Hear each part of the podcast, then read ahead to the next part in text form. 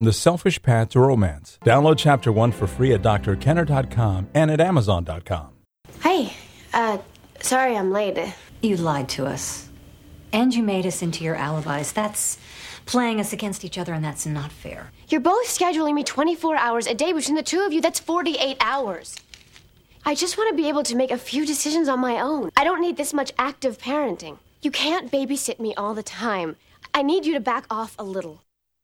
Now, for many students heading off to college, it's their first time getting a taste of living apart from their parents. You might remember your own experiences of leaving home for the first time, what that was like for you. What happens when a parent doesn't let go?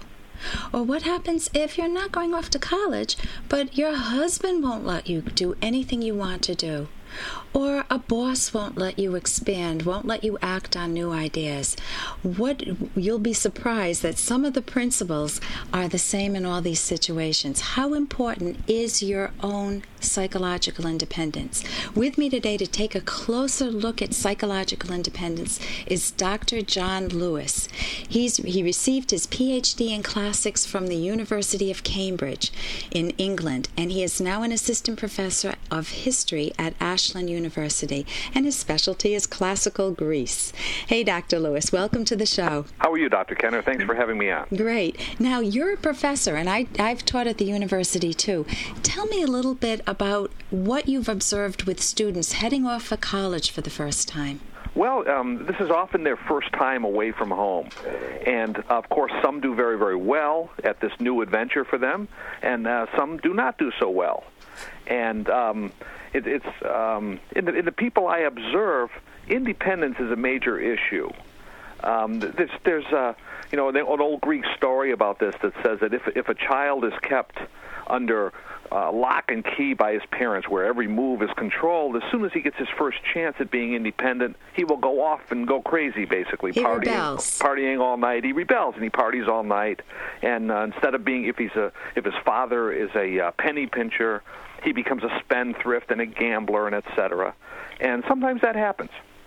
And in other cases, of course, um, a, a, a child who really, and I consider a university student to be an adult now, the young adult goes away for the first time and can often become very reclusive and uh, basically end up calling home a lot and being unable to cut ties back with the parents. So that might be a child who says, "Hey, hey, ma, what classes should I take?"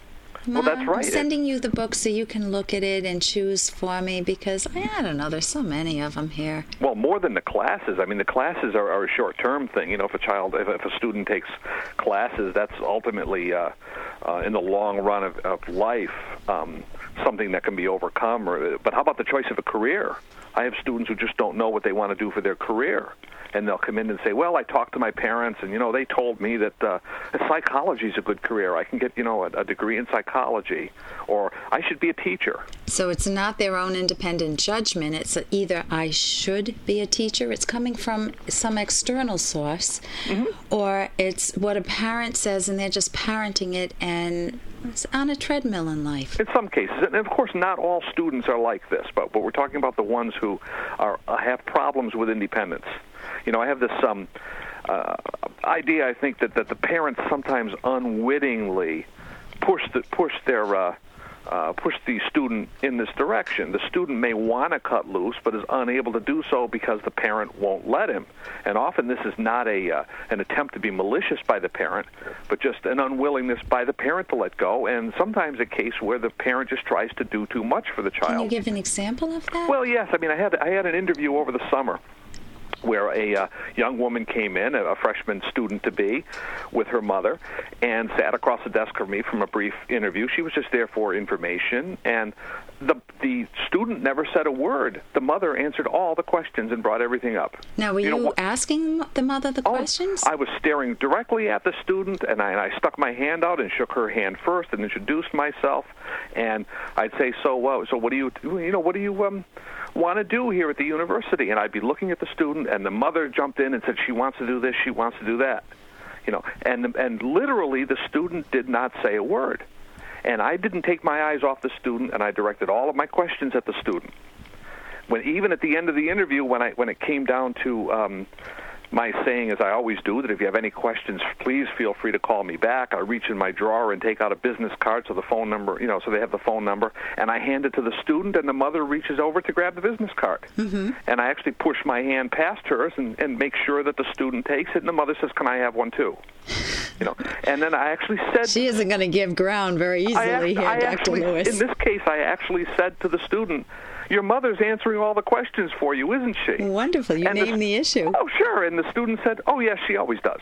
Yeah. You know, and I said, you know, she's not going to be able to do that here at the university. Yeah. You know, and um, so it remains to be seen how well the student does. I've not had her in class yet. I Yeah. hopefully she will do well, but she will have to overcome. Uh, I- I'm not sure if you want to call it over parenting or overprotectiveness. This is not a malicious parent. So let me be that parent for a moment, and Mm-hmm. and I'm and I'll say to you, Hey, I got to interrupt this because we've got to pay some bills. 30 seconds, that's it. A very quick ad, and then Ellen will be back. Romance.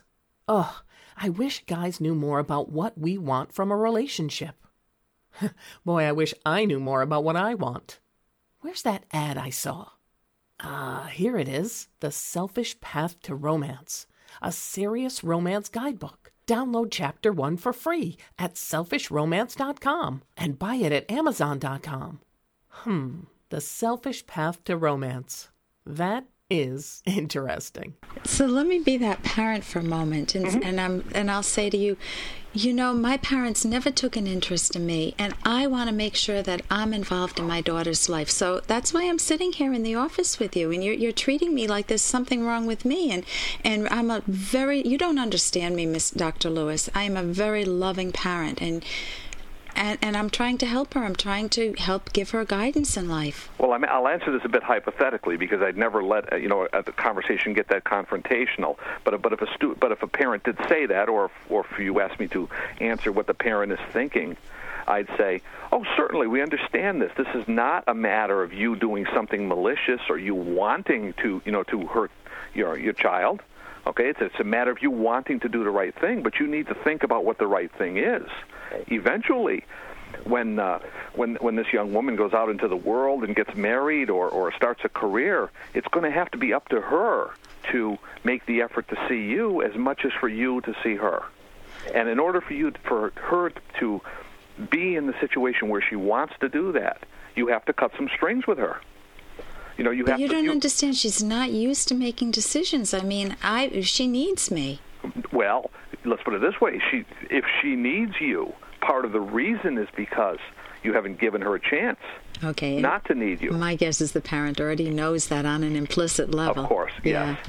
Of course. You know, and no conversation would ever get this far. Yeah. And, and believe me, we're talking about a, a, a young woman and a parent who appear to me to have a very good relationship. Yeah. So it, it wasn't one of these suffocating moms or the stage moms who are You know- saying, "You're going out on stage," and the daughter well, says, "But I don't want to, mommy." you know, as much as I can tell in three minutes in an office, it didn't appear that way. Yeah. You know, I wouldn't. Um, I don't think we should talk about. Well, not that we shouldn't talk about them. We shouldn't focus on the terrible parents. You know, the more important issue is the parents who are good parents, but and making, allow their children to have independence.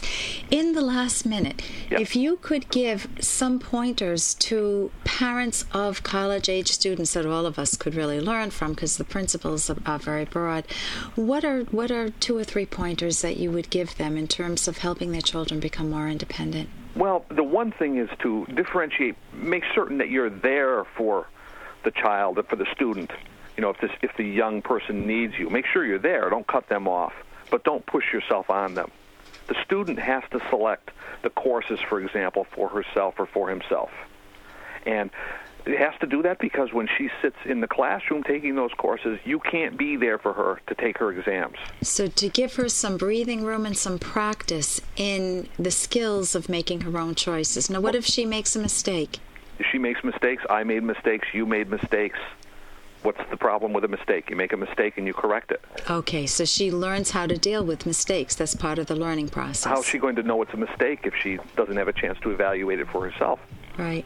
Well, I want to thank you so much for joining us today. For more Dr. Kenner podcast, go to drkenner.com and please listen to this ad. Here's an excerpt from The Selfish Path to Romance, the Serious Romance Guidebook by clinical psychologist Dr. Ellen Kenner and co author Dr. Edwin Locke. Your romantic partner cannot also be your therapist. The roles are totally different. Your partner can be understanding and supportive, but cannot be responsible for your mental health. If you're riddled with self doubts, fears, and anxieties, don't ask your partner to put you together again. That is your job, along with the help of a professional. Mental health is important, and psychological problems can be resolved. If you seek professional help, put in the effort and do the introspective work. You need not remain a mystery to yourself. You'll acquire the ability to remove the barriers to your happiness and you'll make yourself more lovable. You can download Chapter 1 for free by going to drkenner.com. And you can buy The Selfish Path to Romance at amazon.com.